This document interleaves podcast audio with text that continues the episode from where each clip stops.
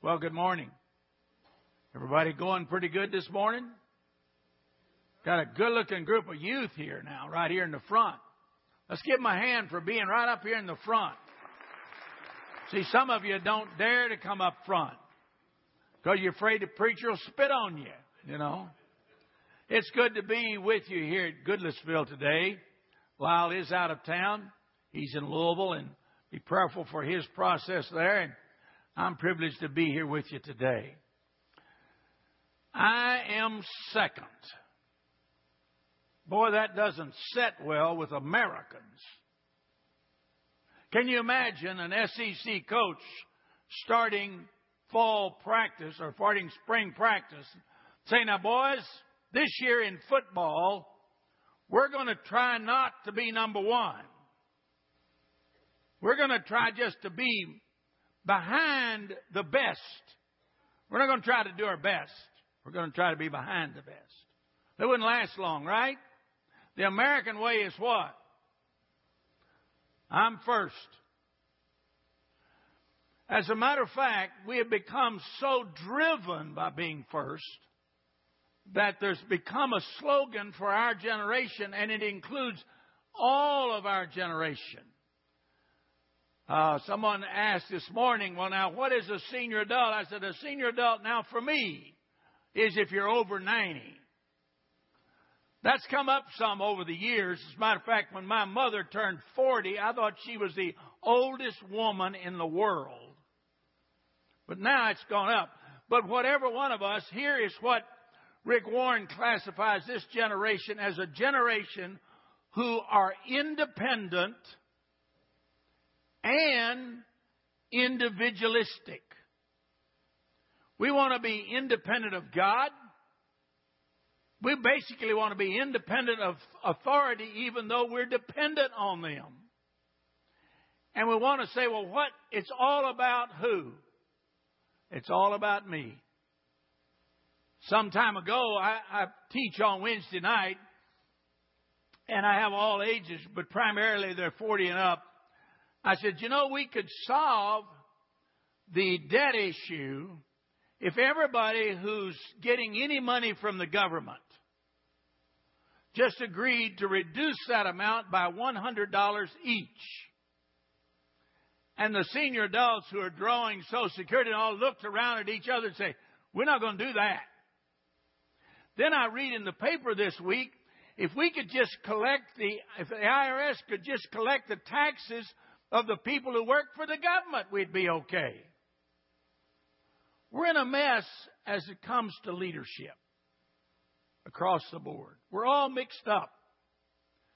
Christianity is a reality of dependence and community. That's where I am second comes into play. We are totally dependent upon God.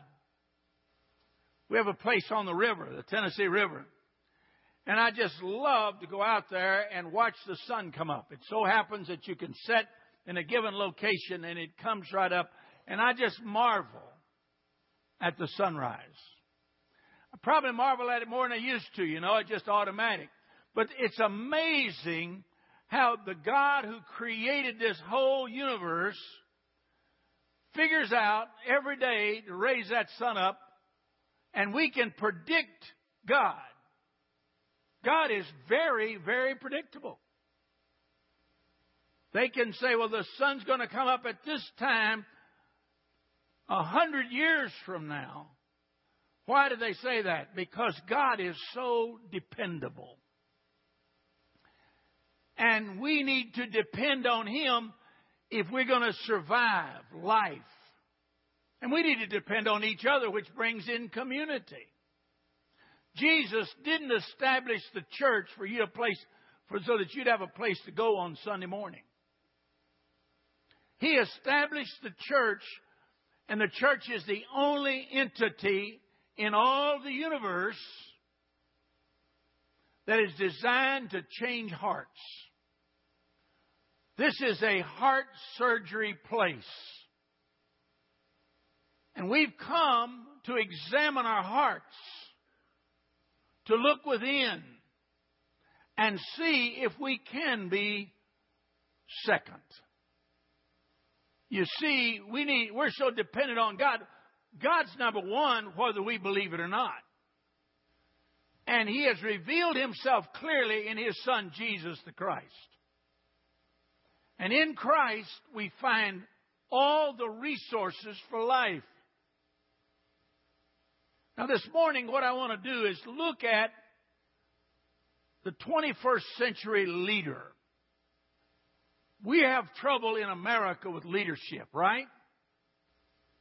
We have trouble in the church with leadership, right?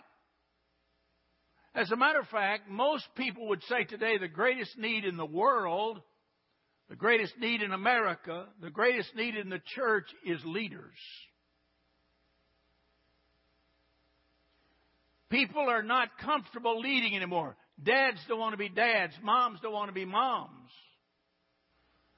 Members don't want to be leaders. For years, I've taken this slogan, only Jesus saves. That means He's number one. Acts 4:12. But another slogan that has been basic to my ministry over many years, every member is a minister. I could say every member is a leader. How's your leadership going? Because we find no evidence in the Bible that anyone was on the sideline. They were all leaders. As a matter of fact, if you study Acts 2, a time when Christianity was most persecuted, probably in the history of the nation, history of the world, although now it's being persecuted rather significantly, it grew the most because every member, every believer was a leader. And it says in Acts 2:47, and they added to the discipleship group daily as people led people to the Lord. So we want to look at the 21st century preacher, 21st century believer. Now, I'm going to come up here and see if I can grab a hold of something to put my Bible on. And I know Lyle does it a little different than I do. By the way, we need to pray for Lyle. He is in Louisville and working in his doctoral program. And I want to thank you all for allowing him to do that. I wasn't in school as long as he... Well, I don't know. I was in school.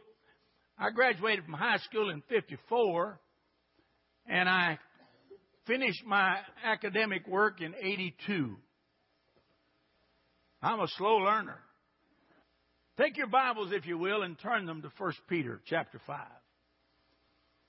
I want to talk about the 21st century leader. Now, for those of you who are older, you say, well, that's not me. If you're alive, that is you. If you're alive, that is you. I tell this story. I may have told it before. It impacted me early in my pastoral ministry, and I've just seemed to impact me more as the years went along.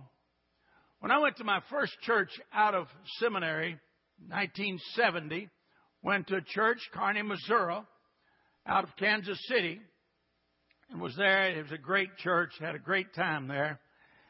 When I got there, it was the first week in June, and they were having vacation Bible school. And then they had 2-week Bible schools. We don't do that much anymore, but Bible school is still basic to the church. And we had a lady that was serving Kool-Aid and what? Cookies.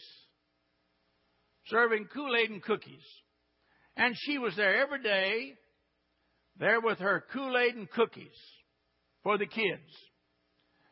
And I asked about, well, who is that? That's Miss Kelly. Now, Miss Kelly, they tell me, is one of the wealthiest, if not the wealthiest lady in Missouri. Her husband had passed away. She lived in a very modest home, but she had a lot of finances. And she was just a treat to get to know.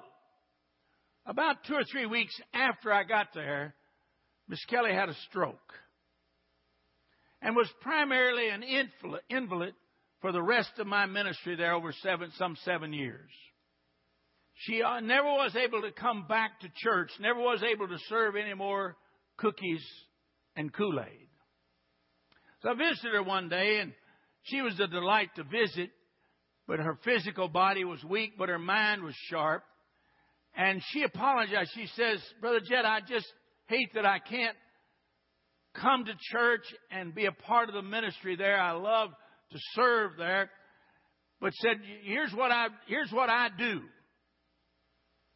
Every Sunday morning, when the service times at our church takes place, I turn off everything in my house that's making any noise, the radio, the television, or anything, and I pray for you for the hour you're in worship. She's still what? A leader. See, you can be a leader no matter who you are or where you are or what's going on in your life. That is a choice you make. You young people can be leaders. Middle-aged, senior adults, singles, marrieds. You can be a leader wherever you're at, in your school, in your home. But that's a choice you make.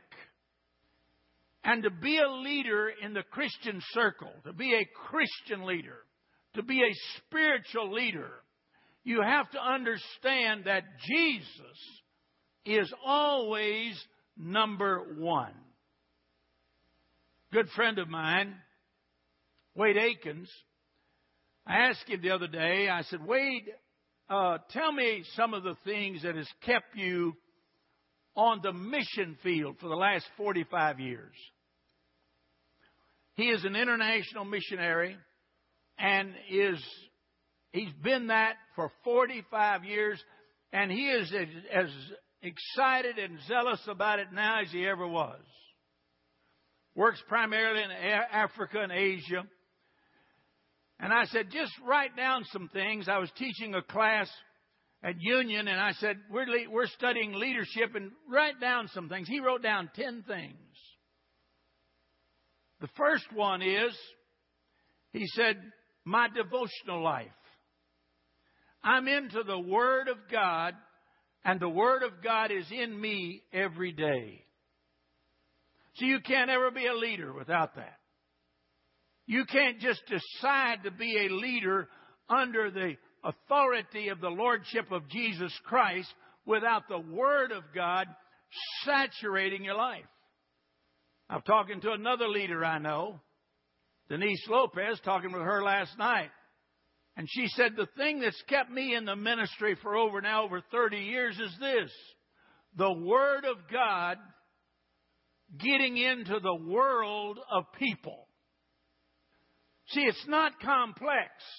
It's very simple. Another thing Wade said, "Be sure that you don't get in the way of God's glory." I have lots of grandkids. I have 4 of them here that I allow, if they behave, I allow Susan and Lyle to oversee. But I have others, and I love to watch them do things, you know, and we've been into basketball. Basketball for the little ones is over now. But one day, the two of the, I have triplets, they're first graders. And Cade, the boy, is playing on this team. And he hadn't made a basket. You know, it's all about basket, all about putting the ball where? In the basket. And he made a basket. And who did he look at?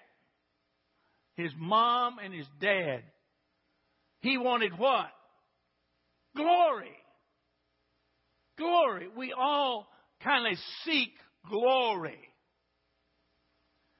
If we seek our glory in our marriage, or as mom and dad, or as members of this church, we're going to always be in trouble. But if we seek to give God glory, we can move forward in whatever circumstance we're in, whatever age we are, and whatever reality is in our lives. So in these few minutes we're together, I want to give you some principles. I want to read. You have your Bibles. I'm reading from the New Living Translation. It's a translation I have really come to love. I put it up on the screen because I know some of you probably have other translations, and that's a good thing. But when we follow along, let's follow along with the same translation. You may want to look up on the screen or follow along in your Bible. 1 Peter chapter 5, verse 1.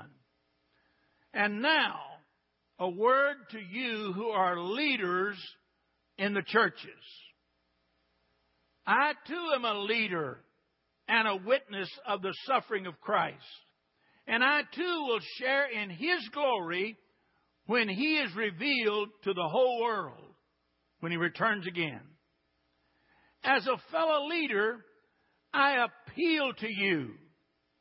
Number one, care for the flock that God has entrusted to you.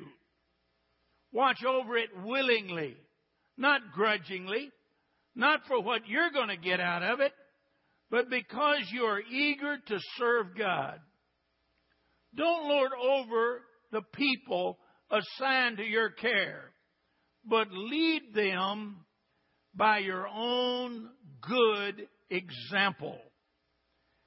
And when the great shepherd, that's Jesus, appears, you'll receive a crown of everlasting or ever-ending glory and honor. In the same way, you younger men, must accept the authority of the leaders. And all of you serve each other in humility. For God opposes, or in some translation, God hates the proud, but favors the humble. So humble yourselves under the mighty power of God, and at the right time, He will lift you in honor. Here's a tough one for us now. Give all of your worries and cares to God. Let me say that again. Give all. I asked the congregation one time, what does all mean? And a little child hollered out, all. That's what it means. Give all of your worries and cares to God, for He cares about you. Stay alert. Watch out for the great enemy, the devil. He prowls around like a roaring lion looking for someone to devour. Stand firm against him and be strong in your faith. Remember that your Christian brothers and sisters all over the world are going through the same kind of suffering you are. In His kindness, God called you to share in His eternal glory by means of Christ Jesus. So after you've suffered a little while, He will restore, support, and strengthen you, and He will place you in on a firm foundation. And He closes that prayer, which is a message from God, with all power in Him forever and ever. Amen. Some of you might take notes, and if you take notes, I'd like to give you, first of all, the first principle of being able to serve as number two, or as I am second, is this. You've got to understand that the reality is this. Love those God has entrusted to you right now. Each of us are leaders. There's not a single person in this room that is not a leader in some way. It's not that you're going to be a leader and you have been a leader. You are a leader. Whatever your situation is, in family, in church, in work, in school, in your community, in your recreation, every aspect, you are a leader. And that leadership has been entrusted to you. I say it this way, bloom where you're planted.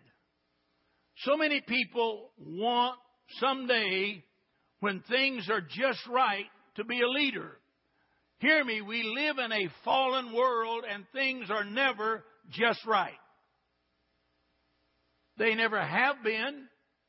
They never will be. There's not a time when you're going to say, now that everything is just right, I'm going to lead.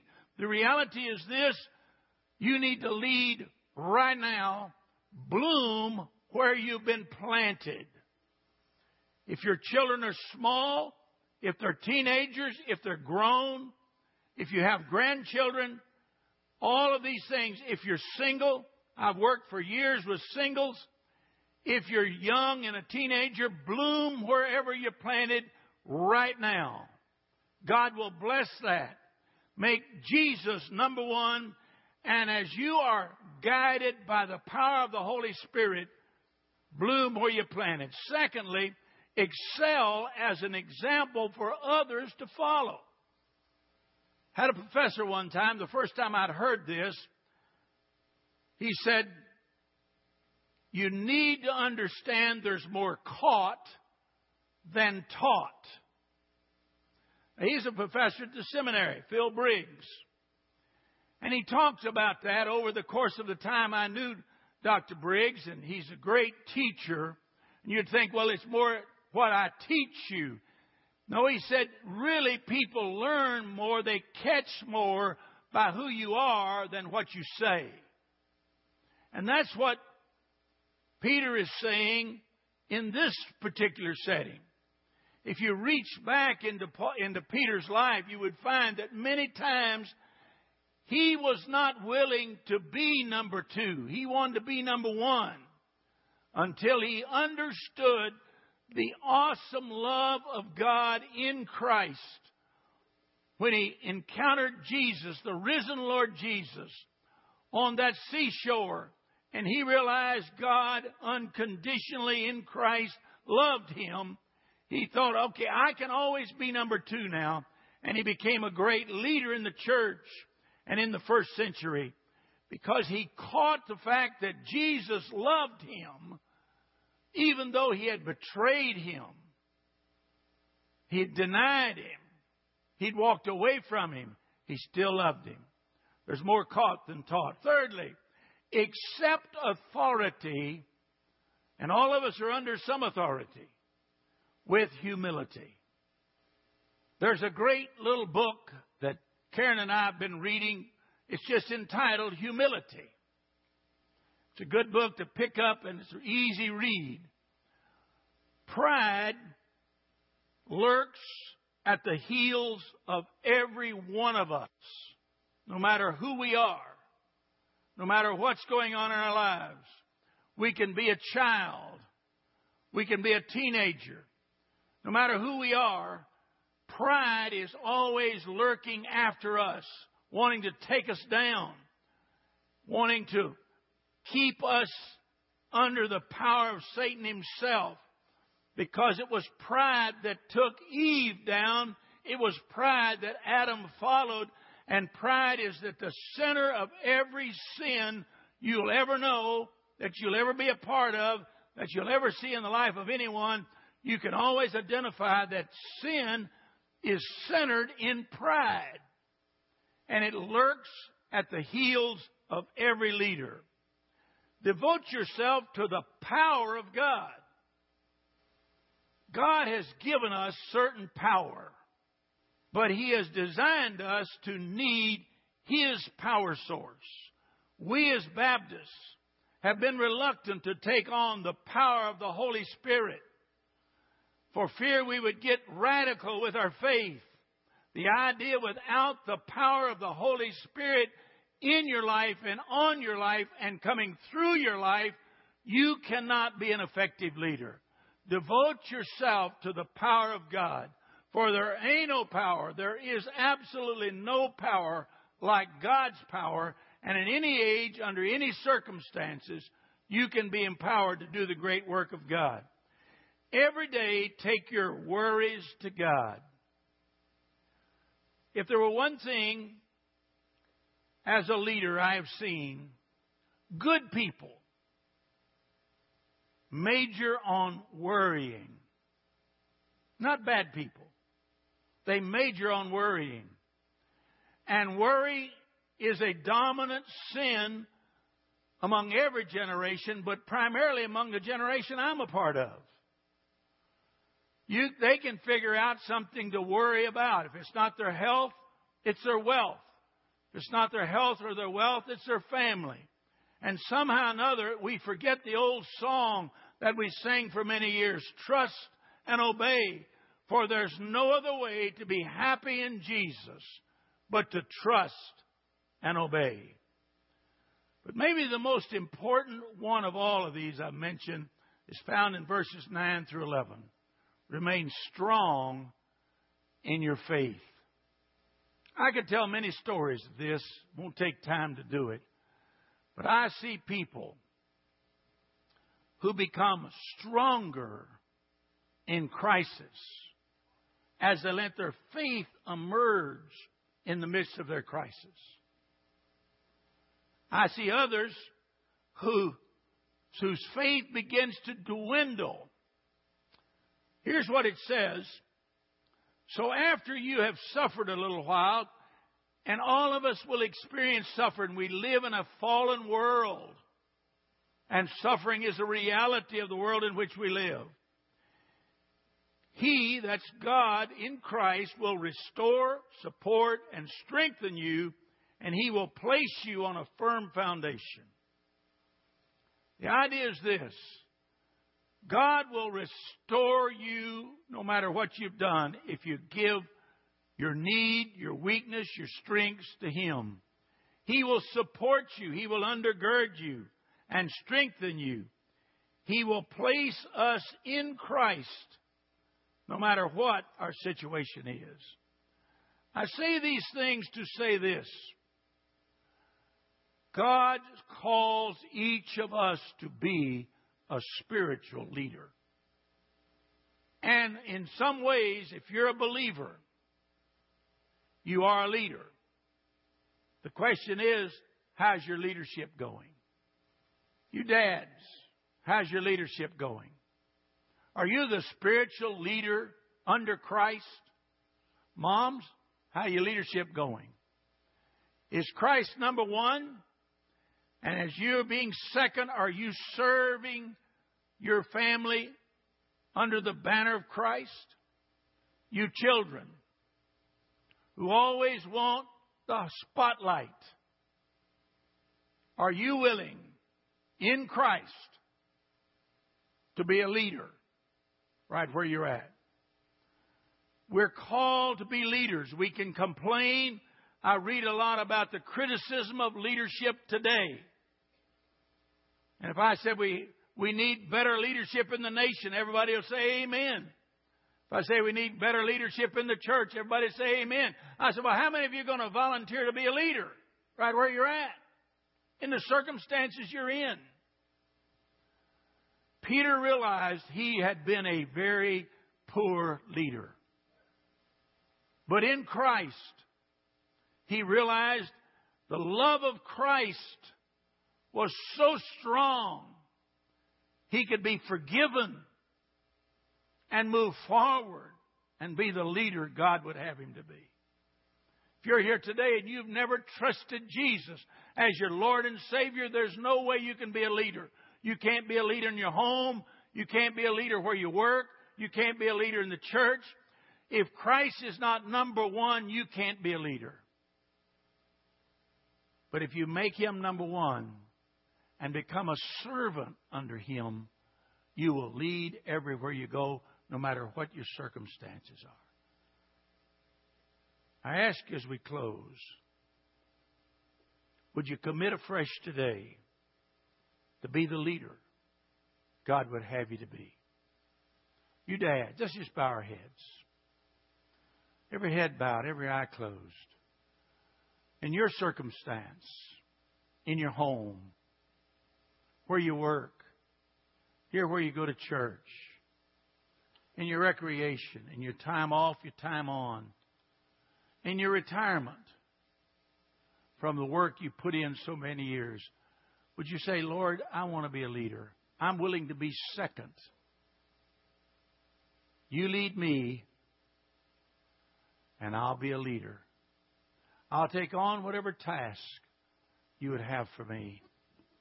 I'll be a leader. I will excel as a leader by the way I live. I will excel as a leader as you empower me to lead. I will humble myself for the altar of your grace, and I will lead. If that means change, I will change. If that means studying the course where I'm at, I'll study the course where I'm at. But I will lead. Lord, we thank you for this great church. We thank you for its heritage.